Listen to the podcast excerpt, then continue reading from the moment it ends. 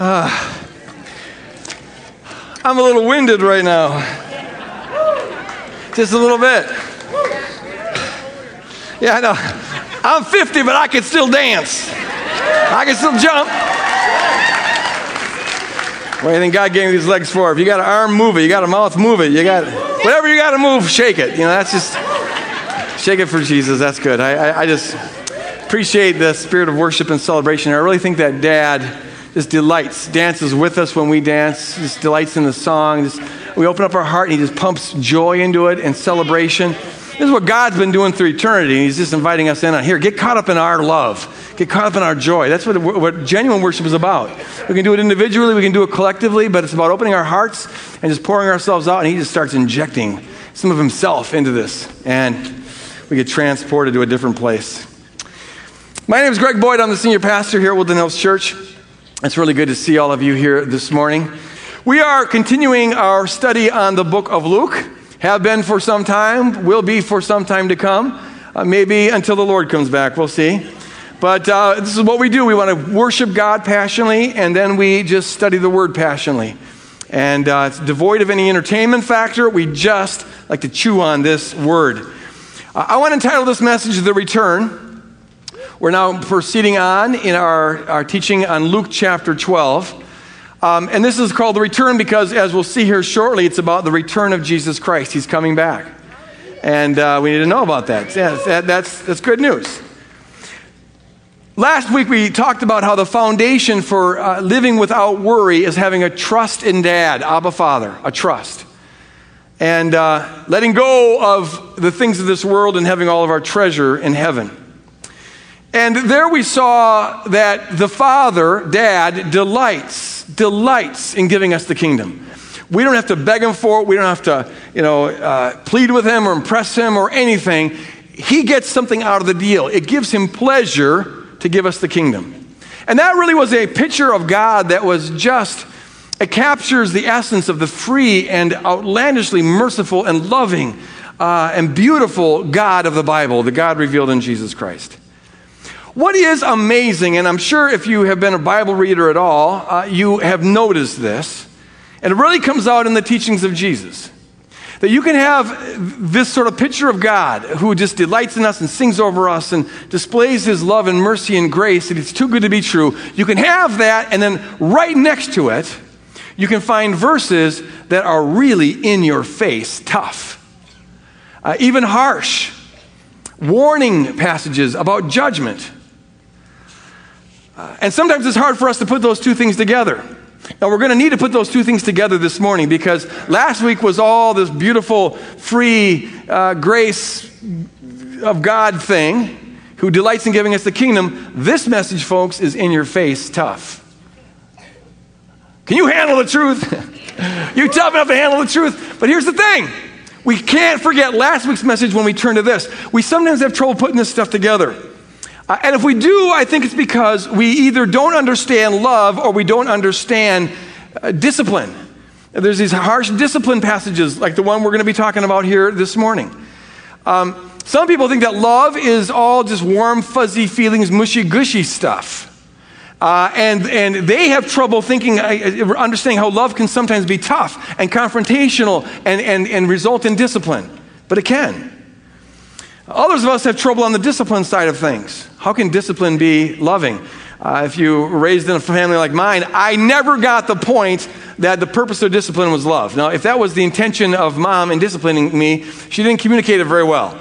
I associate punishment or discipline with somebody just losing their cool. That's my idea of God's wrath. You know, if I'm not careful, I can interpret that out of my own experience. It means God just lost his cool uh, and, and he gets mad. Punishment is what happens when uh, the parent can no longer control themselves and they take their frustration out on you. Now, that is not God's modus operandi, if you will, when it comes to punishment. But this is why we have to be careful that we hold these two things together. God is love. His essence is love. His being is love. He can't operate any other way than expressing who He is, and that is love. And so, even when God confronts us and warns us and disciplines us, He does it out of love. It's not about Him losing His cool or anything of the sort, it's an expression of love. Now, it may not seem like that to us, but that's where we got to trust that dad always has our best interest in mind. Luther said somewhere something like this. I think it was in his table talks. He, uh, the, the, reformer, uh, Protestant reformer Luther said, The heat of God's wrath is simply the heat of God's love when you resist it. And there, there's some truth to that. It's always motivated and driven by love. Okay, so remember, what we're going to read in this passage, we have to put in the context of God's love. But it's in your face, tough stuff. So, starting with verse 35 of chapter 12, Jesus said, Be dressed, be ready for service, and keep your lamps burning. Like servants waiting for their master to return from a wedding banquet, so that when he comes and knocks, they could immediately open the door for him. Okay, he says, Be ready, like servants. The word like there lets you know that he's taught, giving you a parable, an analogy. The kingdom of God and life is like this.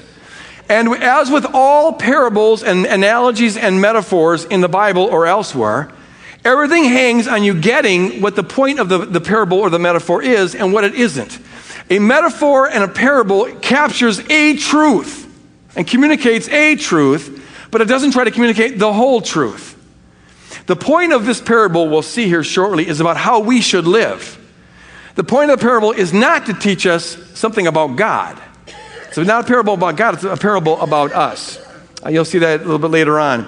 Uh, the master went away for a wedding feast, and we know from the culture of the, that time that those wedding feasts could go on for weeks or even months if you had to travel a ways to get there. And so here's a master who went uh, away, left his servants in charge of the house, and uh, he's going to be gone for an indefinite amount of time, and they don't know when he's coming back. But they're, they're, they're, they're taught to stay dressed and keep their lamps burning, which simply is to say, always be ready for the master to return home. You don't know when he's going to return home, but always be ready. Even if it's in the middle of the night, be ready so that, boom, you can open the door and let him in. Then looking at verse 37 and 38. Jesus says, It will be good for those servants whose master finds them watching when he comes. Truly, I tell you, he will dress himself to serve, will have them recline at the table, and will come and wait on them. It's quite a role reversal. It will be good for those servants whose master finds them ready, even if he comes in the middle of the night or toward daybreak. Note there that the return of the master is good news to all who have been faithful. It's good news. Um, and the master is so pleased with them that now he plays the servant role and serves them. That's a way of letting us know that in the kingdom, all hierarchies are going to come down. It's going to be a kingdom of mutual service and mutual love. Then in verse 39, Jesus says, But understand this one thing if the owner of the house had known at what hour the thief was coming, he would not have let his house be broken into. You also must be ready because the Son of Man will come at an hour when you do not expect. Jesus intensifies here the, the uh, unexpected aspect of this parable, the, the, the idea of waiting and watching, by reversing or by changing the metaphor a little bit. And now he talks about a thief in the night. Nobody knows when the thief is going to strike, and the thief you know, intentionally comes in an hour when you don't expect. Well, that's how the return of the Son of Man will be. You don't know when it will happen. It could happen at any time. And then in verse 41, Peter says, Lord, are you telling this parable to us or to everyone? In other words, is this just for us who are on your inner circle and who are leaders, or is this meant for the crowd? And so Jesus will answer this question by going back to the servant metaphor, uh, but tweaking a little bit. Here's what he says The Lord answered, Who then is the faithful and wise manager? Whom the master puts in charge of his servants to give them their food allowance at the proper time. You need to know that in the uh, ancient world, the wealthier estates just didn't have a few servants. They had uh, a hierarchy of servants. There's layers to this. And a servant could, uh, who proved themselves loyal and effective, would be promoted in rank. And the highest rank for a servant was manager. They managed all the other servants. Uh, the job of the manager was to reflect the kind of character, the, the, the, the, kind of character the master had, and to carry out the master's wishes to make sure that the staff, the servant staff, stay on task, and to make sure that their needs are taken care of, that they're getting their food and things of that sort. And then Jesus says, It will be good for that servant whom the master finds, that, that, that manager's servant. It'll be good uh, uh, whom the master finds doing so when he returns. Truly I tell you, he will put him in charge of all his possessions. So, once again, the main word here is good news. For the manager who's carrying out his responsibility well, it's good news when the master returns, whenever he, re- he returns.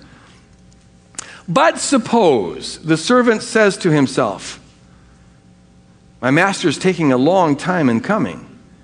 And he then begins to beat the other servants, both men and women, and to eat and drink and get drunk. This is a manager who's forgotten that he's a servant. He starts to act like he's a master, and he doesn't do it in a way that reflects the character of the master. He rather uses his position of authority to make the other servants wait on him, and when they, they don't go along with the program, he has them beaten. He has the authority to do that. And he's got access to the wine cellar, and apparently he's making good use of that.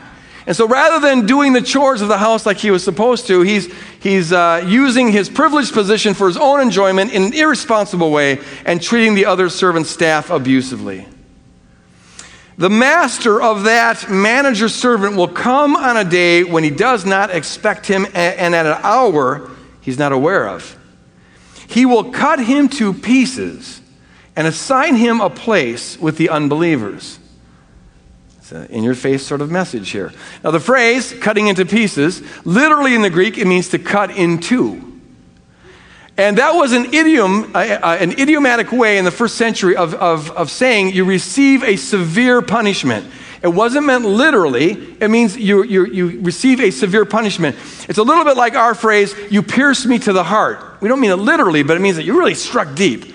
Or, or sometimes, you know, kids will say to each other, Mom is going to kill you when she gets home. Well, you don't mean it literally, but it means like you are in big trouble. Well, to be cut to pieces, he's going to cut me to pieces means you're going to be severely punished. And you can see that by virtue of the fact that in the very next breath, Jesus says he'll be assigned a place with the unbelievers. So clearly, he's still literally intact. He's just that his punishment is being assigned a place with the unbelievers. And we'll see the next verse, Jesus talking about the same servant, uses a different metaphor. It's the metaphor of beating. Um, this phrase, a place with the unbelievers, is interesting. The word unbeliever is apistos, and it can be translated as unbeliever, in which case, the scholars who translate it like that think that Jesus is referring to Gehenna, to hell. That's the place for unbelievers. Or it could be translated uh, unfaithful ones, those who are unfaithful. Um, in which case, he's not necessarily talking about eternal punishment, he's talking about a temporal punishment for a servant who's been unfaithful. I believe that that second translation is better because the whole point of this passage has to do with being faithful versus unfaithful. There's nothing in this passage about believing or not believing. In fact, there's nothing to suggest that the manager doesn't believe in the manager. I mean, the manager doesn't believe in the master. He just isn't being faithful in his walk with the master. So I, I suggest to you that he's referring to the place of the unfaithful ones. And then the final two verses that we'll talk about here this morning uh, are 47 and 48. The servant who knows the master's will and does not get ready or does not do what the master wants will be beaten with many blows. It doesn't go on forever, but there's a lot of them. But the one who does not know and does, and does things deserving punishment will be beaten with few blows. From everyone who has been given much, much will be demanded.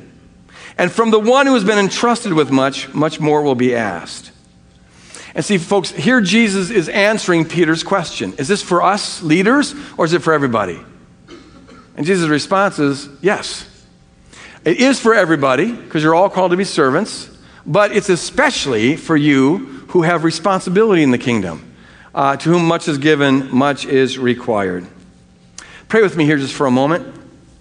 Uh, Lord, I thank you for every person in this auditorium and every person who's listening through the internet or through a CD or through television. And I pray, God, that you open all of our minds and open all of our hearts to maybe receive something we didn't know before and to be challenged in ways we haven't been challenged before.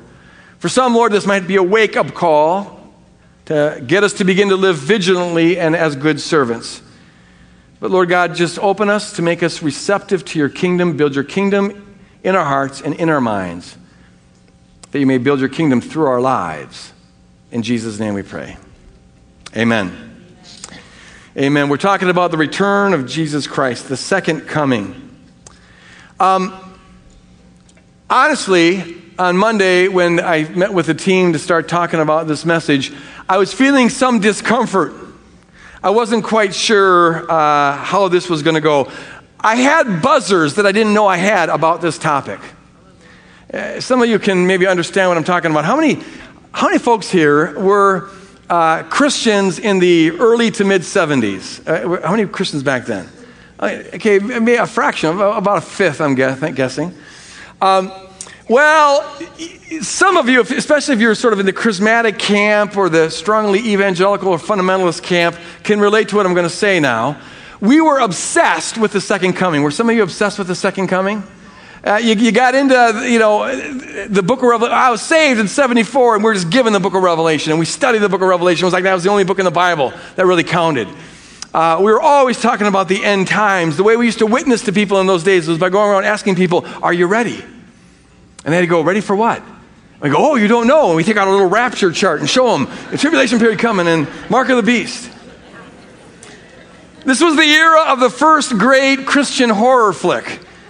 Uh, it was horrific in a lot of ways, not least because the acting was so bad, but uh, it was called A Thief in the Night. Do some of you remember A Thief in the Night? Life was filled with guns and war, and everyone got trampled on the floor. I wish we'd all been ready. There's no time to change your mind. The Son has come and you've been left behind.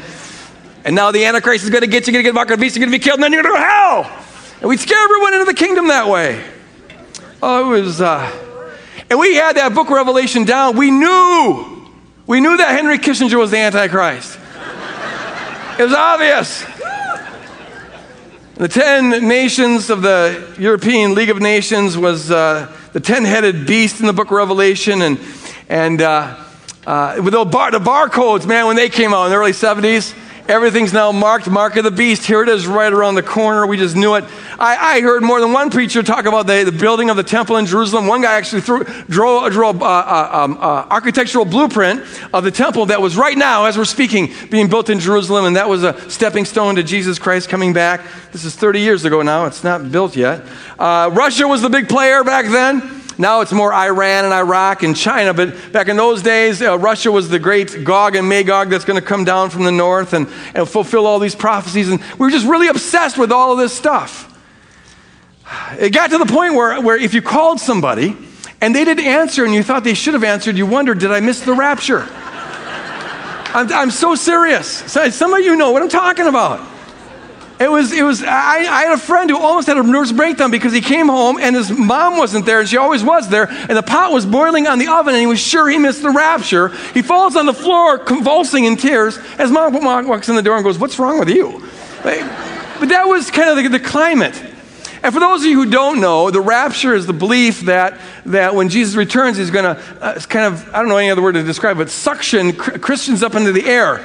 And we're going to leave, just disappear. Whew up in the air, and um, uh, it, it, comes out of 1 Thessalonians 4. We'll meet the Lord in the air. And uh, uh, so that was the belief, and we thought it could happen any moment. Now, I came to the conclusion that that was not the healthiest way to live out the Christian life.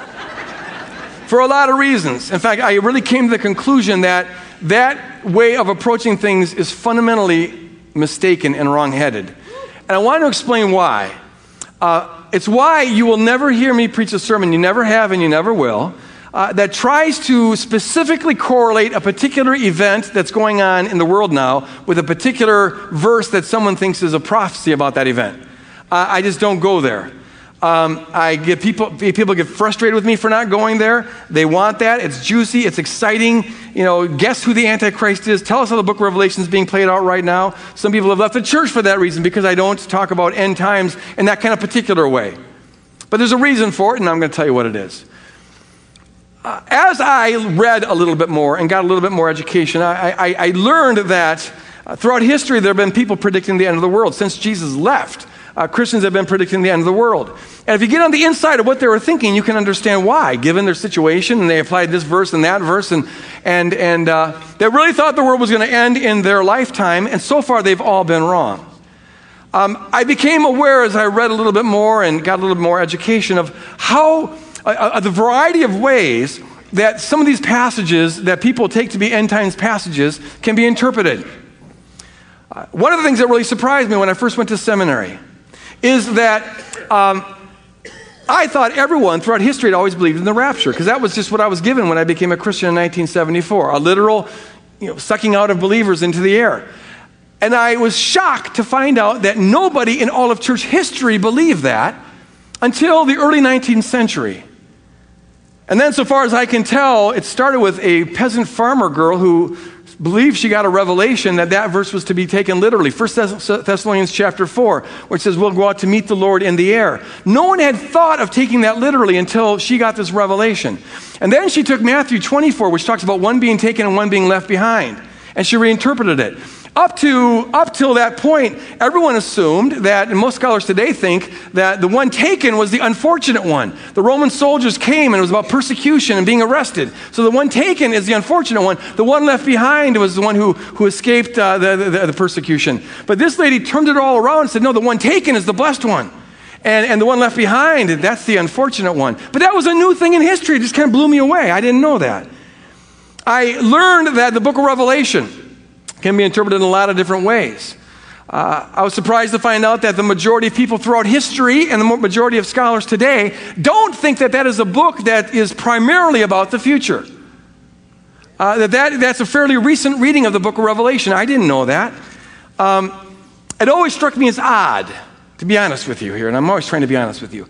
But I, I, I thought it was odd that God would put a whole book of the Bible in the Bible that would only become clear the last seven years of history, and that after all the Christians are gone and it's too late. It just struck me as odd. That, you know, people, it, it, they'll have great hindsight, but by then it'll be too late. I, I just struck, thought that, that is odd. But the majority of scholars think that this, this is a, an apocalyptic book. That's the genre or the kind of literature it is. And they often spoke of future things to communicate timeless realities. It has a future application, but it also communicates truths that are going on, you know, uh, all the time in different places with different degrees of intensity. But it means that in that view, uh, trying to correlate specific events with specific passages in Revelation uh, just is, is, misinterpreting the book of Revelation. And as I read more and learned a little bit more, I, I found that some of the metaphors that are used to describe the end times were not meant to be taken literally. Uh, for example, the, the phrase that the sun will grow dark and the moon will turn to blood and the stars will fall from the sky. Those were standard metaphors that were used. In fact, you find them several times in the Bible, and no one took those literally. It was like saying it's raining cats and dogs in our culture. It, it, it was, we don't mean it literally, uh, but it was a way of saying in the ancient world, the world as you know it is coming to an end. That's why you find these phrases being repeated, even though in, in, it never, the sun never literally grew dark, or, and the blood, this, the moon never literally uh, turned to blood, and the stars never literally fell to the ground. Three times in the book of Revelation, it talks about the stars being cast down to the ground, and they fall to the ground like, like, like figs. It says in the book of Revelation. I remember hearing a preacher in my early fund, fundamentalist days of Christianity who was saying, uh, Don't listen to what those liberal scientists tell you that those are giant balls of helium out there billions of miles away. Uh, my Bible says that they're the size of figs, and one of these days they're going to fall on the ground. I rest my case. Well, folks, it's a metaphor. It's a metaphor for the world as you know it coming to an end. So um, I, I, just came to see that, that that, that way of approaching things, that literal way, reading the, the book of Revelation like it was the last seven years of history or something of the sort, was, was just wrong headed. And I also came to believe that it was something of a, of a distraction, in fact, a massive distraction to obsess on end time stuff, to obsess on whether the rapture is literal or figurative, or whether it's going to happen before the tribulation period, or during the tribulation period, or after the tribulation period. Are you pre trib, mid trib, post trib? And is the tribulation three and a half years, or seven years, or 14 years? Those are your options, folks. And it's, man, you talk to some folks, and if you don't have the right view of the tribulation period, I don't know if you're really even going to be in the rapture. I mean, and then is a, tri- tribulation period before or after the millennium? And is the millennium literal or is it figurative? And on and on and on. And who, after all, is the Antichrist? And obsessing on that stuff, well, I ask myself the question what possible difference could that make? Honestly, it has about the same relevancy as us sitting around and speculating how we're going to die. Will it be a car wreck or cancer? If it's cancer, uh, will it be in my you know, kidney or in my lungs? Now, if it is in my lungs, will I, free, be, will I get radioactive treatment or not? If I, well, you know what? It will take care of itself. Deal with it when it comes. Right now, live. You know, it, it's a. and I honestly came to the conclusion that a preoccupation with those sorts of details borders on divination, which the Bible consistently forbids. Divination is where you're trying to like get a crystal ball and peek into the future to satisfy your curiosity. Reading the Bible like it's a cryptogram and you're trying to decode it, spending enormous amounts of time and energy trying to assess who is what and when it happens and how it happens, is not all that different from going to a tea leaf reader or a tarot card reader to find out the details of how you're going to die. You see, it really comes down to almost a form of divination. It's a little bit like the servants of the household in the parable that we're talking about. And they're supposed to be taking care of the house, but instead they spend all the time staring out the window, arguing with each other about when and how the master will return. If you're obsessed with when and how the master has is going to return, you're not taking care of the house the way the master wants you to take care of the house. You're really acting sort of like teenagers sometimes act when mom and dad leave for a little bit and they say, Don't trash the house and it better be clean when we come back. Instead of taking care of the house, the teenagers are always looking out the window trying to figure out when exactly is mom and dad going to come back. Will they come up the side of the road this way will they come down the road this way? Because we want to be able to see when it's happening so we can quick get ready and take care of the house. Well, see, that's not being faithful to what mom and dad told you to do. That's trying to be shrewd and you're trying to outsmart mom and dad. Uh, look at the point of the passage that we read today is that we don't know when and it will come at an unexpected time. That's about all we need to know. So be faithful. And so if Jesus says you don't know and it will come unexpected, how about we take him at his word and try, quit trying to figure out when and how he's going to return and just get around to the work of being faithful? That's the point of the passage. You don't know when, so be faithful. And see, see, it's just, it strikes me as bizarre. There's so much in the house that needs to be done.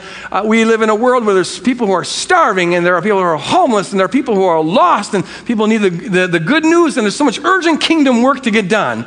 And yet we still have folks that are sitting around arguing over and putting enormous time in and enormous ink and selling a lot of copies of their books on the rapture charts and, and the, the precise chronology of how and when the master is going to come home.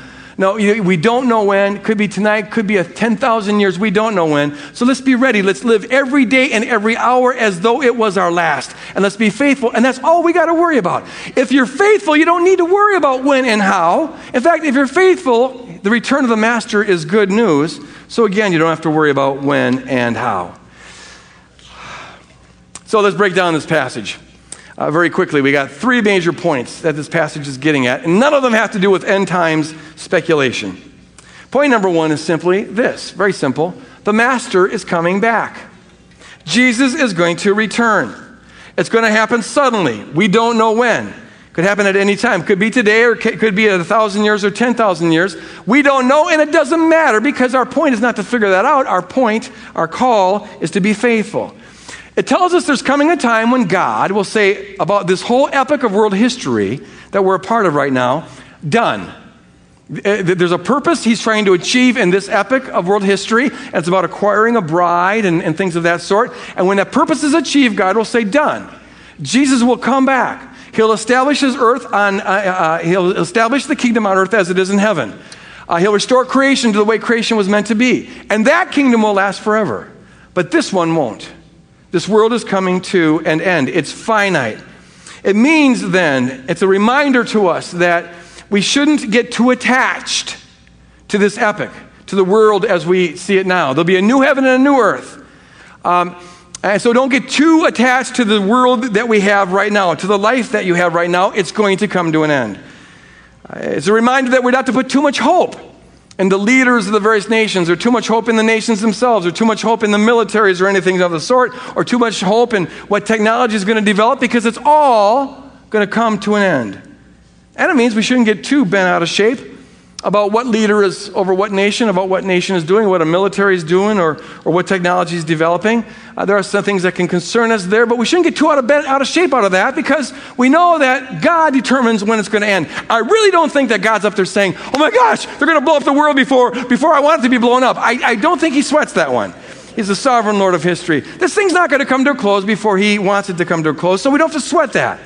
It's going to come to an end, but not before God wants it to.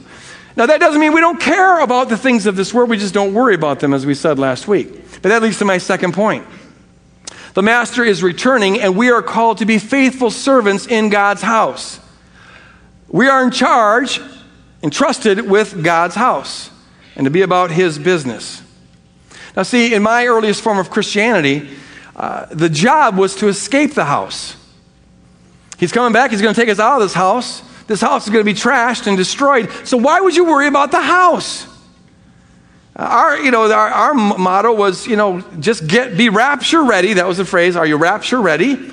And grab someone's hand on the, someone's hand on the way up. And that's about all you can really you know, hope to do. What's the point of caring about poverty in this world right now, or injustice, or violence, let alone animals or the environment? Why would you care about that stuff? This whole house is, is going to hell in a handbasket, as we said. And uh, so, what's the point of, of trying to, you're just rearranging furniture on the Titanic.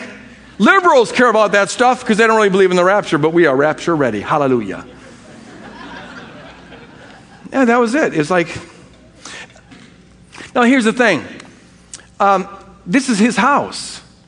And as I read the scripture, he cares about his house. Yes, he's going to rejuvenate the house. There's going to be an extreme makeover when he comes back. Uh, but he still cares about the house right here and right now, and he's entrusted us with a responsibility towards that. It's true that we're not going to solve the problem of poverty on a global basis until Jesus returns. I, I don't think we're going to think our way out of that issue. That's true. But we're still supposed to manifest God's character and, and, and care about the poor uh, because this is his house. And the poor people are in his house, and so he wants the poor people being taken care of in his house. That's our responsibility. And it's true that we're not going to get rid of injustice until Jesus returns, but we're still supposed to manifest God's character and purge injustice out of our own life and to have passion, a passionate concern for those who are suffering uh, and, and are oppressed under injustice. Why? Because this is God's house and God doesn't like injustice going on in his house. And it's true that we're not going to totally get it, think our way out of racism until Jesus returns. But that doesn't mean we don't care about racism. We're called to manifest God's heart for a one new humanity that, divide, that tears down all the walls that divide us. Why? Because this is his house and he doesn't like racism going on in his house. And we're the ones entrusted to do something about that. And it's true that we're not going to get rid of violence until Jesus returns.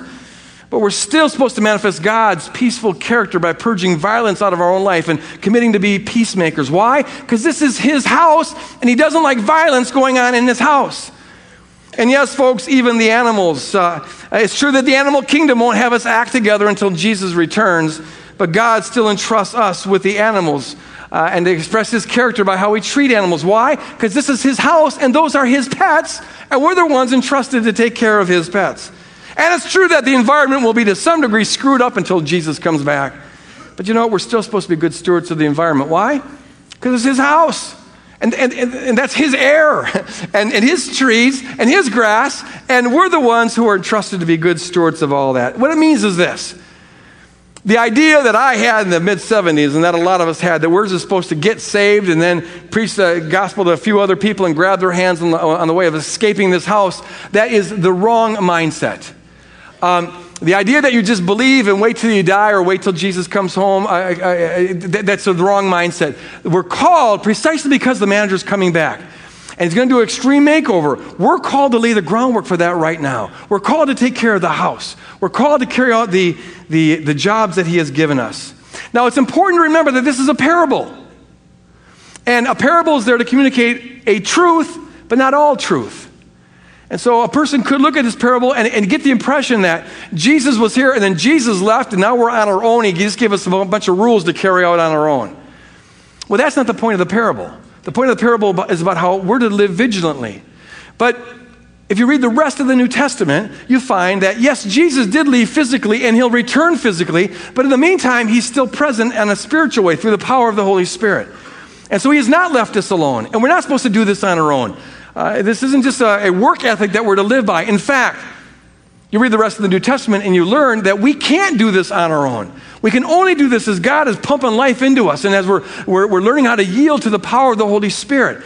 And so the first act of faithfulness is to surrender our autonomy from God and surrender our independence and learn how to walk dependent on Him, yield to Him, as He now is going to help us, through us, take care of this house that He's a part of. To be faithful then is not just to have a set of rules that you live by, it's to be yielding to the Spirit, to be living in community as you're learning with others how to yield to the Spirit and to submit to God and to submit to one another.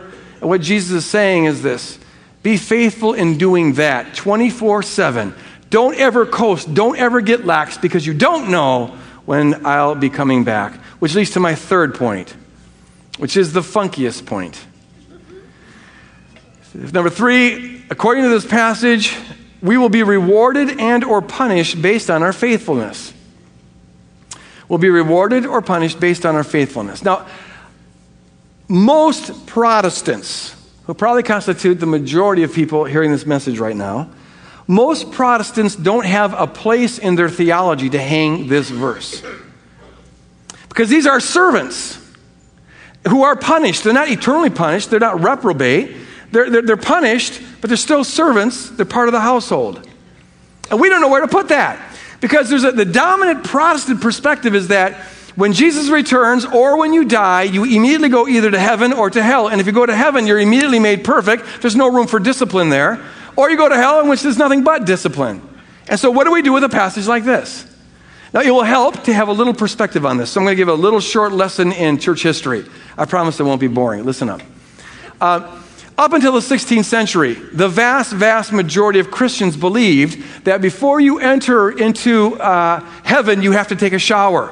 It's not that your sins aren't forgiven because they were because of Jesus Christ, but your character needs to be refined. Insofar as you're not conformed to the image of Jesus Christ, you have to be, become, actually, in your character, conformed to the image of Jesus Christ. And everything that's not consistent with, with, with, with Christ in your life has to be purged away. And this came to be called purgatory, which was the place of purging, where the stuff in your life is refined away. Now, that belief degenerated over time in several ways.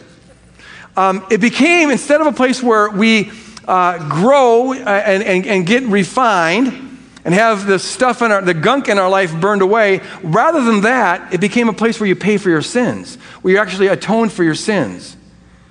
But see, the Bible clearly teaches that only Jesus atones for our sins. And we don't need to, he, he did it well. We don't need to keep on atoning for our sins. And so that began to cause problems. It became a place, especially among the common folks, where you go and God's getting even with you.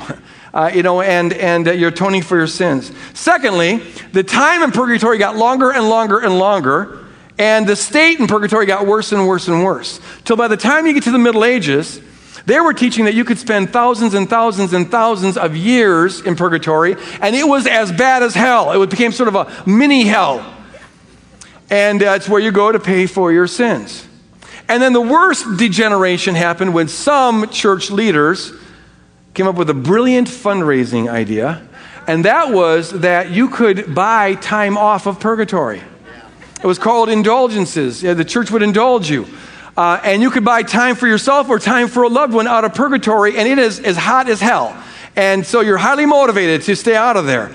And so they would have people, you know, you, you, loved your wife, your wife died. Well, she had some areas of her life that weren't quite Christian, so she's down in purgatory right now. You can almost hear her screaming, can't you? For a mere $10,000, you can lessen her time in purgatory by 10,000 years. Bingo! Uh, best fundraising scheme ever hit on, and that's how a lot of the cathedrals in Europe were built. Okay, the Protestant Reformation was initially based on that abuse. When, uh, Martin Luther in 1517 nailed the 95 Theses to the Wittenberg door, uh, it was mainly his objecting to the in, in indulgences. He wasn't initially getting rid of purgatory, just the abuse of purgatory uh, on the basis of indulgences. Later on, some friends talked him into abandoning the idea of purgatory altogether, but initially it was just based on the abuse of indulgences. Uh, when he rejected the idea of purgatory altogether, here's what happened.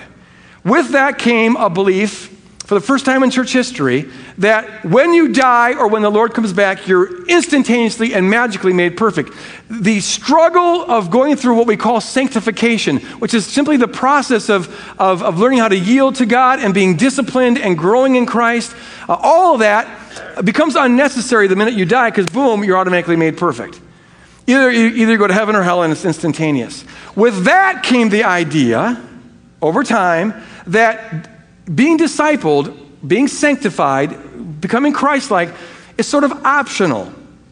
It'd be nice, but it's, it's really for the super saints. Um, because why really go through all the hassle of the spiritual disciplines and fasting and, and, and getting close to God and all that, getting sin out of your life? Why go through the hassle of that if it's going to be done instantaneously the minute you die, anyways? I'll just take the free option. Thank you very much. Meantime, I'll just enjoy myself here. Which is why, to a large degree, we got a Christendom today. We've got a lot of people whose lives are completely unchanged, but they're just waiting around to go to heaven. You see what happens there? Now, I am not at all reintroducing the idea of purgatory. Uh, it's all wrapped up with the idea that you pay for your own sins, and only Jesus can pay for your own, your own sins. But on the other hand, I do believe that to some degree, the baby was thrown out with the bathwater in the Reformation. Because you find in this passage that we're studying today, and you find it in many other places in the New Testament, the teaching that there is a disciplining for believers, a judgment of believers, even after death, or when the Lord comes, whichever comes first. For example, it says in Romans 14, You then, talking to believers here, why do you judge your brother or sister? Or why do you treat your brother or sister with contempt, looking down on them? For we will all stand before God's judgment seat. What Paul is saying there is this God is judge, you're not, shut up. And if you're judging uh, your, your brother or sister looking down on them, well, you should really be reminded that God is your judge too. And we're all going to stand before the judgment seat of God.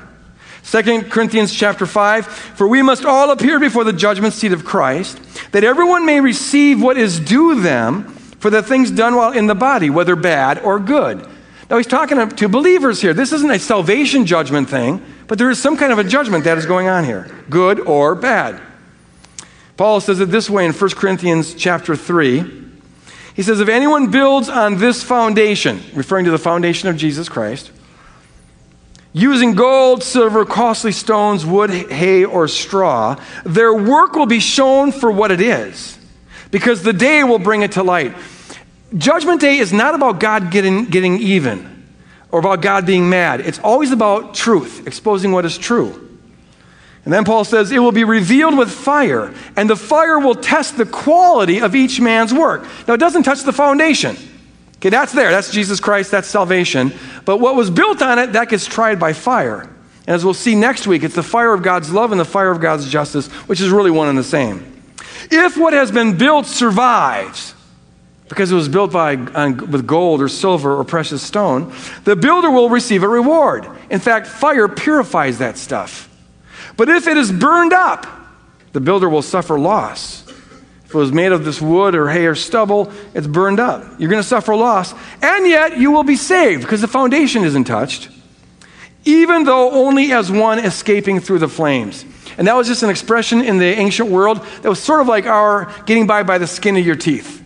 You'll be saved, but just through the flames. It's like it referred to a person who, whose house was on fire. They got out alive, but everything they owned was, was burned up. Now, this fire, and we'll talk about this more next week because Jesus in the passage we'll be dealing with next week, he says, I've come to set a fire. Um, and the fire is the fire of God's love and justice, as we'll, we'll show next week. It purifies everything that is consistent with the kingdom and burns up everything that's not. And it's not necessarily a pleasant experience. It's not about paying for your sins. Jesus did that. It's not about God being mad at you. No, it, it's. Uh, he's pleased to give you the kingdom. In fact, the reason he wants to burn away everything inconsistent with the kingdom is so he can give you the kingdom. Everything God does, he does out of love. It's about God loving us, it's about God refining us, it's about God disciplining us to prepare us to enter into the, uh, the eternal kingdom. It's about God's tough love. What it means, and what we'll see more next week, is this.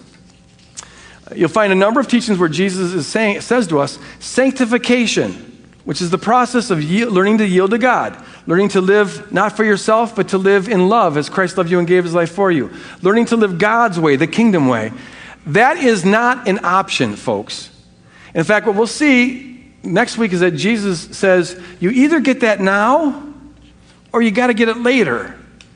And it's really in your interest to get it now. It's not an option. Oh, eh, God's going to teach us how to walk with us and how, to, how, how, for us to walk with Him. And Jesus is saying, the time to get it is now. We don't know when the Master's returning and we don't know when we're going to die. So today is the day to become a faithful witness to Jesus Christ. Today is the day to become a faithful servant. Today is the day to commit to doing the work of the house that He's entrusted us with. This hour is the hour to be submitted to God. This hour is the hour to uh, break, to move out of strongholds in your life. Don't put that off because you don't, the future's not given to you at all. That's the point of this passage. Whether it's your death or the Lord coming back, You, the future is not guaranteed, so now is the time to yield to the Spirit.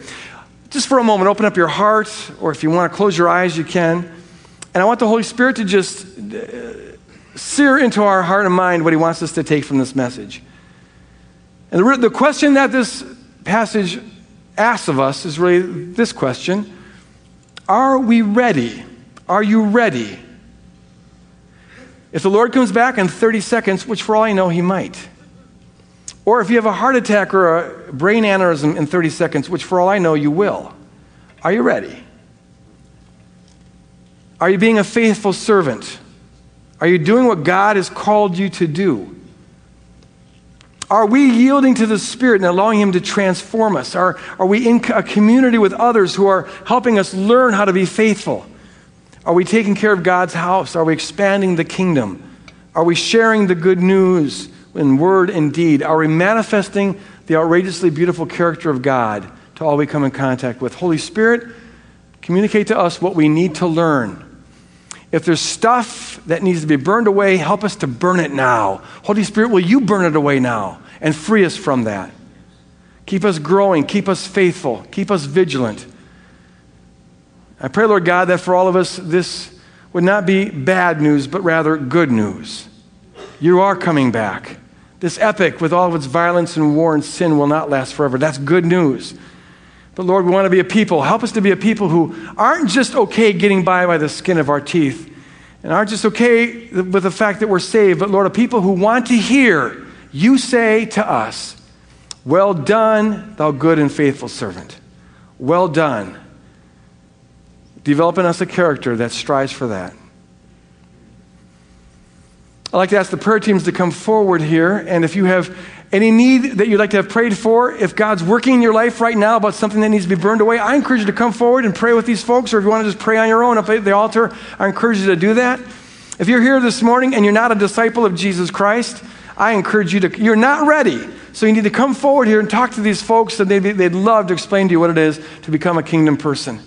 And now, in the name of the Father, Son, and the Holy Spirit, and the power and love of God, I send you out to build the kingdom to be faithful stewards of God's house in Jesus' name. And all God's people said, God bless you guys. Go build the kingdom.